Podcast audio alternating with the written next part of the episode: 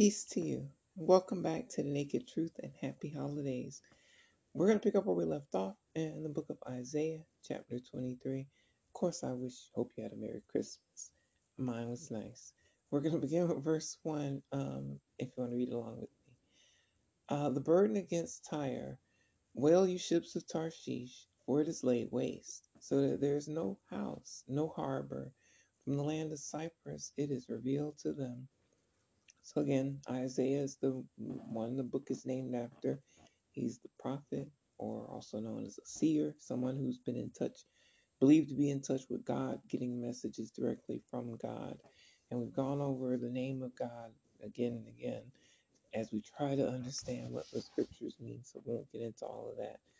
Um, but he has a vision now, and it's referring to, as you can tell by the headline, proclamation against Tyre. It's the same Tyre that exists in modern times. And the last thing I'll say is, as always, please forgive me if I mispronounce any of these. There's also a, a footnote about the where it says Cyprus. It says that um, in Hebrew that word is Kittim, and it refers to the western lands, especially Cyprus. Um, and this is all of this is taking place and refers to an area in the coast and a region of the Mediterranean. Verse 2 Be still. Sorry, hit a button there and the, there we go. Verse 2 Be still, you inhabitants of the coastland, you merchants of Sidon, whom those who cross the sea have filled. So um, the prophecy, it seems, refers to both Tyre and Sidon, and they're often mentioned together. Um, and they are close to each other on a map. You can look and pull them up and see they both exist in modern times also. And this prophecy, like the one we read in verse in chapter 22, and most all of these have already come to pass for the most part. Isaiah wasn't, if I recall, so much an end times prophet as much as he was uh, a prophet. The prophecies he gave certainly came true, at least the ones uh, referring to Jesus. Uh, specifically. Um, but I don't recall him as being more of an end times apocalyptic prophet. But don't quote me on that. He may be. Um, we're just reading, just trying to understand it. Um, but it's saying that um, the people who've been enriched by the capitalism that Tyre and Sidon, or at least Sidon, has participated in, they're going to be upset by seeing that business has halted. Um, and when it says filled, there's another footnote saying the uh, Masoretic, so the Masora, when it refers to that same text, and the Vulgate, so it is referring to other scriptures, and the Septuagint, uh, and Targum, that they all, though all those different scriptural sources, in some versions of the Bible, they'll be footnoted as like an M or a V or an S, like at the bottom. Um, whatever the case may be, it's saying those different sources all read that um, passing over the water instead of um, crossing the sea have filled. Um, and the Dead Sea Scrolls read your messengers passing over the sea. So apparently, Isaiah's prophecy is also mentioned in the Dead Sea Scrolls, which some what survived of them are available online if you're interested in seeing them. They're um, pretty interesting. They're pretty deep. Um, so, uh, but they're out there. Verse 3 And on great waters, the grain of Shihor, the harvest of the river, is her revenue. And she's a marketplace for the nations. So it seems what Sidon is doing is acting as a capitalism center. The same thing that Babylon in Revelation. It's not the Babylon we read prophesied about a uh, chapter or two ago but instead the, the apocalyptic Babylon that I believe is America. It's the same sort of description. Capitalism being its downfall, that it's market and trade and everything, including human lives in the form of slavery, even. And in America, it's, America's guilty of that um, in its roots and it, its present day in not paying the reparations, which it could easily pay. It could easily pay the reparations for the descendants of slavery. Like I said before, with the cost of nine F 25s, uh, with the cost of that, all the black people in America wouldn't have grounds to whine uh, about reparations. Again, it would be paid. And then it wouldn't only be black people entitled to it. I see someone recently has started a comedian. You could search it and find and see it that there's a comedian who's done, I don't know whether he's taken my suggestion or not. I'm probably not the first to come up with it, of suggesting that the someone should come forward if they want to be rich and famous by declaring, demanding the Bible be banned. If these people who are so claim to be so anti woke and so free speech warriors, if they weren't if they weren't so sensitive like they pretend and project other people to be, then they would open up the Bible and read it, not just thump it and see that the same things they oppose are right there in the Bible, right here in the Bible, in plain English, translated plain English. Uh, but they'd reveal their hypocrisy if they did that. So, anyway, uh, verse um, tw- verse four: Be ashamed, O Sidon, for the sea has spoken, the strength of the sea, saying, I do not labor nor bring forth children, neither do I rear young men, nor bring up virgins. So it sounds like what the prophecy is saying that the waters, the sea is not going to cooperate with Sidon anymore. It's not going to be its bank that it can go to to keep uh, uh, withdrawing from, from and prospering from. That it seems nature itself is going to turn against Sidon. And again, this is prophecies, but they're prophecies that I um, they've already come true um, in different parts of the Bible. We can read about where some of them have. Uh, verse 5 When the report reaches Egypt, they also will be in agony at the report of Tyre. So it seems the news is going to spread fast to uh, some of the nearby countries. Egypt is also a Mediterranean country. And they're going to hear about what's happening with Tyre. Verse 6 Cross over to Tarshish, wail, you inhabitants of the coastland. So it seems Isaiah is saying that the people who are in the coastland should get ready to flee, run for their lives. Verse 7 Is this your joyous city, whose antiquity is from ancient days, whose feet carried her far off to dwell? So Isaiah is saying that Tyre, Sidon, these areas are ancient and they've been around a very, very, very long time, and that their ways are set in stone in a sense. And yet, um, and in the sense that even they they've been able to travel and uh, see the world. I think that's what the last part of verse seven is saying. But let's see verse eight: Who's taken this counsel against Tyre, the crowning city, whose merchants are princes, whose traders are the honorable of the earth. So yeah, I think verse the end of verse seven. That's what it's saying that they've um, laid a foundation there, steady and solid, and they've been able to take their feet. They've been able to, to travel and expand their commerce to other places and do business all around the world uh, with the honorable of the earth, as it says. Verse 9 The Lord of hosts has purposed it to bring, the Lord of hosts has purposed it to dishonor the pride of all glory, to into contempt all the honorable of the earth.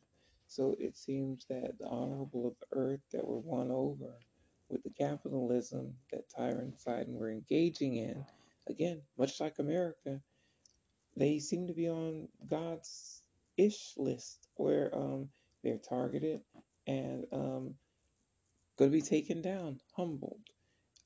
Why? I'm not real sure. Again, other than the whole slave thing, which isn't mentioned here, but it's mentioned again and again in other prophecies throughout the scriptures. And I think that goes back to what we read. That's one of the foundational things that people were told when they themselves were emancipated from enslavement in Africa through the Exodus story. Um, that one of the things that they were told they were to receive was reparations from the Egyptians who enslaved them, and they received them before they left. And yet now in America, we see it's been hundreds, well, hundreds of years since the whole slave mess started, and yet the descendants have not yet been paid, even though the enslavers, the slave owners, were already paid years ago, almost instantaneously, and then also still allowed to form militias like the Klan and still be empowered to form police systems around the country to terrorize black people continually, even though black people were quote unquote emancipated. Just wickedness in a nation that claims to be God fearing and Christian. Completely wickedness, complete wickedness. Verse 10 Overflow through your land and like the river, O daughter of Tarshish. There's no more strength. So now it seems um, the uh, the advice, the prophecy um, is um, is is spreading even to Ethiopia, Egypt, Africa, the neighboring areas. That's where the reference to the rivers comes in. It's saying there's a footnote there. They're saying it's letting you know it's talking specifically about Nile. Um, why though? Verse 11 He stretched out his hand over the sea, he shook the kingdoms. The Lord has given a commandment against Canaan to destroy its strongholds. So it's been a while since we heard Palestine, Israel, the Holy Land, whatever you want to call it, be referred to as Canaan. But here it is. Isaiah is referring to it as Canaan. And those were the people who, uh, some of the more original um, inhabitants of that area. Um, but the prophecy is saying that it's reaching to them too. So it seems the prophecy is affecting all in that region, um, to even with destruction. Verse 12, and he said, You will rejoice no more, O you oppressed virgin daughter of Sidon. Arise, cross over to Cyprus. There also you will have no rest. Wow, so the prophecy is not good for Sidon. It's saying that trouble's on its way, so they better run for their lives. And then telling them to run for your lives to Cyprus, but then when you run there, the trouble's going to follow you there too. It reminds me of what's happening now in Gaza. And I have to be careful what I say there because I see they're changing laws quickly to say anyone who opposes anything that anyone, certain people, are even saying or doing can find trouble that way. So I don't want to say anything offensive at all to anyone because I don't consider myself anti Semitic. I, like I said before, actually believe I have Jewish ancestry myself on my mother's side. All that being said, I think the facts speak for themselves, and I'm going to leave it alone. Last I heard was the whole Gaza thing that there were something like approximately 20,000 people who have been killed from the bombings. And there were something like, again, last I checked, and it was days ago now that I checked, something like 30,000 bombs. So just in doing that math, that math, it seems to me whoever's responsible for it has done very, very badly. I mean, because that would mean it took for every, it took one bomb to kill three people, a whole bomb to kill three people. So either the numbers are being extremely undercounted, and I think that's almost certain, but also the killing's been indiscriminate. The bombing's just been whoever, wherever, just drop it wherever you want to. Those lives don't matter. It seems to me to be what's being said without being said explicitly, and it's disgraceful. But uh, that's just my opinion, just the way it looks to me. And again, I'm not going to say anything else about it, but it, it, those numbers don't lie. And that to me just seems one last thing seems to me, just like in America, and you can see it again and again with the police brutality. When the victim is black, it's a different outcome than if the victim is white, especially if the officer who does it is white. But if the officer who does it is black and does any sort of police brutality or violence to the victim, whether the victim is black or white, sometimes there's a narrow alley for justice there. Sometimes. Not always. There's a little boy who was shot by a black officer, allegedly. I mean, he has the gunshot wound, but allegedly shot by that officer. An officer didn't even lose his job and uh, is still walking around free. The officer's black. The child was black. The child did nothing, uh, nothing illegal, and you know was still a gunshot victim. He's uh, again black in America. The outcome is very different though. If you're white, if you're the victim is white and the officer is white, you may still be SOL. Uh, But if you're the victim is white and the officer is white, there's a very good chance where you can see some justice, something called justice, or at least you'll get a paycheck. You'll get a big, big check for the abuse you suffer. Um, and that, again, is more racism and white supremacy, or even there, you have a leg up, literally a knee over, all off of off your neck over black people. Didn't mean to digress. Back to the oppression we're reading about here. It seems that the prophecy is telling them, uh, tell, is saying um, they've suffered oppression inside, and also there's no, not going to be any relief for them. There's not going to be re- any relief it where they're at. There's not going to be any relief for them when they flee to Cyprus either, even though they're being told to flee to Cyprus. And that's what took me off on that tangent. The people that's at what's happening in Gaza, they were told, at least back when this was starting, to flee to one area for safety. Then that area was bombed. They were told to flee to another area for safety. And then I believe the same another area was bombed. And it seems very strategic to me, but I'll leave it there because I don't want to offend anyone. But if they were black, the outcome would be very different. It would be it would be like Idi Amin. It would be immediately uh, condemned and uh, internationally condemned, would not be funded. That would be outrageous.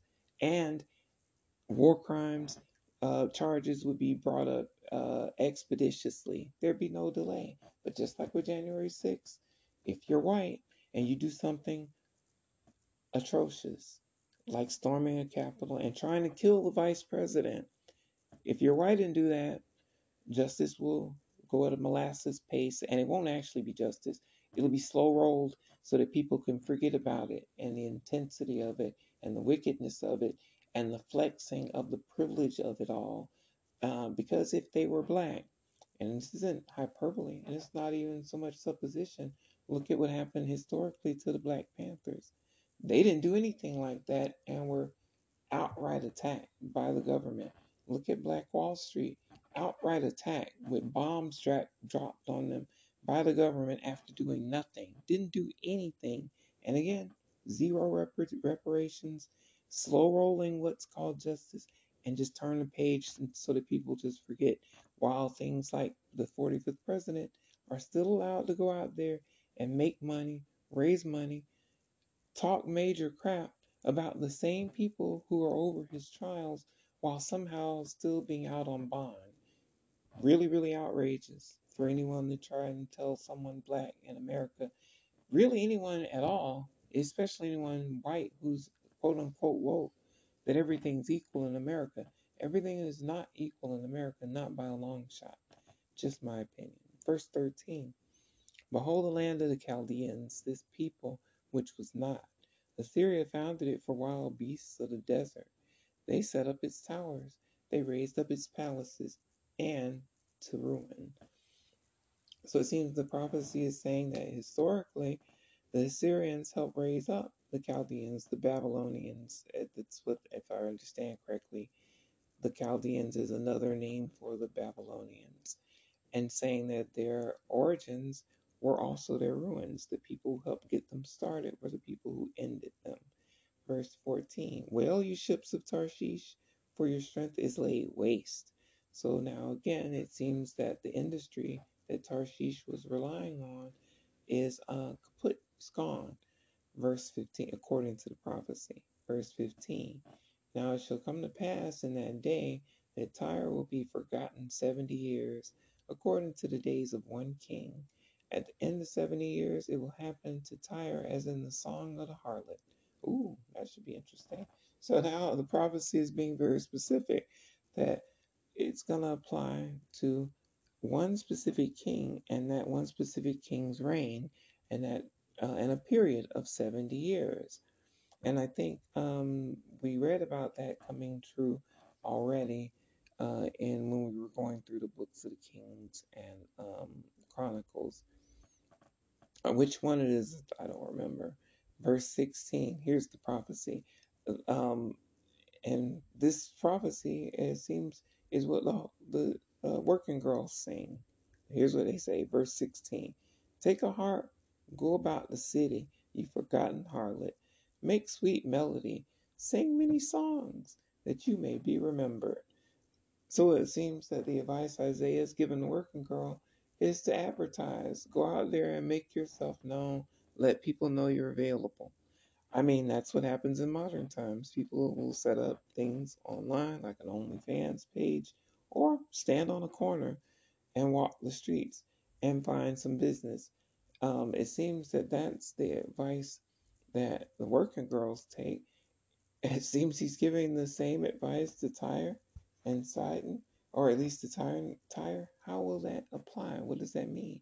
Verse 17 And it shall be at the end of 70 years that the Lord will deal with Tyre.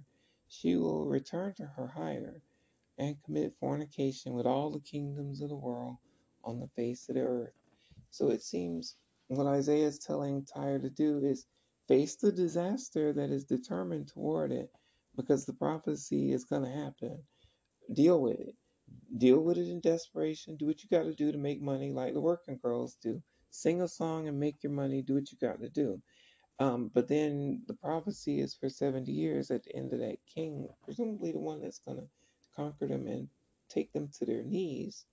Uh, once that is up, um, that they'll be able to look um, forward to something else, going back to their same old ways of um, when it says commit fornication, it could mean literally the fornication of being unfaithful to those you're involved with, but more likely it means fornication as in religious fornication, not being faithful to the God they're supposed to be, or at least have been preached to be religiously faithful to.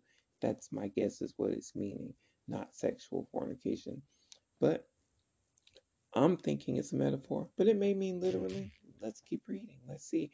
Whichever it means, though, believe it or not, strangely enough, it's not one of the Ten Commandments. Thou shalt not commit fornication is not one of the Big Ten. Verse um, 18, the last verse. Her gain and her pay will be set apart for the Lord. It will not be treasured nor laid up, for her gain will be for those who dwell before the Lord to eat sufficiently and for fine clothing. So it looks like even though Tyre will survive the disaster that's prophesied against it um, and return to what it was doing before, the capitalism it was doing before, the uh, gain from that capitalism that's being described as harlotry, um, tricking, basically, the gain that it um, sees won't be for itself, but instead it will be for the righteous. Somehow will be turned over to for the gain of the righteous, for the betterment and um, probably sustenance of the righteous. It seems to be what the um, prophecy is saying that the righteous will be taken care of, both fed and clothed, and clothed well. It says fine clothing at the end of verse 18, which is the end of this chapter. So that'll be the end of this portion of the reading of this part of the naked truth. And we'll go to the passage of the day, verse 22. If you want to read along with me, let's turn over to its red letter, the Gospel Book of Mark, um, chapter 5, verse 36. So this is passage of the day number 22, if my count is right. Passage passage of the day number 22. It's Mark 5:36 and it, it is partially red letter. It reads, As soon as Jesus heard the word that was spoken, he said to the ruler of the synagogue, Do not be afraid, only believe. So I feel like just to be safe, just to cover, to get full context of why verse 36 is my passage of the day. The part I focus on is do not be afraid, only believe. That's Jesus's red letters letting us know. Whatever we're facing, do not be afraid, only believe. Now, so we get full context, I'm going to read 35 with it. Should have did that from the start. Sorry. So verse 35 and 36. While he was still speaking, that's Jesus, some came from the syna- from the ruler of the synagogue's house who said, So while Jesus is saying what he was saying previously, the red letters, he was telling um, the woman who was looking for healing so much so desperately and found it while he's talking to her, someone else came up looking for help. And this is what they're saying Your daughter is dead. Why trouble the teacher any further? So imagine getting news that terrible if you have kids. Imagine getting news like that, that your kid is dead from someone just like that, bluntly like that. No sort of uh, warm up or anything, but just, and I don't know if in this case if there was or not, but in this but imagine that if you're getting news like that, just like that, that your child is gone. And why bother Jesus anymore? Don't bother praying anymore. Your kid is gone. Your child is dead. That's um, verse 35. But the part that stands out to me, the part that I hold on to, or at least meditate on, is in verse 36, the red letters. But to read the whole thing, let's begin. As soon as Jesus heard the word that was spoken, the part about, hey, your kid is dead, why even bother praying anymore? Why bother seeking Jesus anymore? Why bother with God anymore? Your kid that you were hoping God would save is gone. Imagine hearing that message. Now, Jesus hears that message. And here's what Jesus says to the person who was coming to him looking for help. He turns, he tells that person, Do not be afraid, only believe. As soon as Jesus heard the word that was spoken, he said to the ruler of the synagogue, Do not be afraid, only believe. And that part I think is significant on my Christian walk to say that regardless of what happens, as they say, come what may, I don't say come what may. God forbid anything comes this way, but God let good things come this way. But regardless of what comes this way or what I happen to encounter along the way, I hold on to that verse as a passage of the day to say to my faith, don't be afraid. Do not be afraid, only believe. So basically, like another passage of what Jesus tells us, have faith in God. So to fortify faith, that's why that's the passage of the day. And that's the end of this reading. So as always, I thank you for read thank you for reading along with me. Happy holidays. Merry Christmas, happy holidays to you. New Year's is just a day away. This is New Year's Eve New Year's Eve is tomorrow. Since it's not quite midnight. Appreciate you reading along with me. I love you and hope 2024 is better than 2023 for me and for you. See you next time. Peace be with you.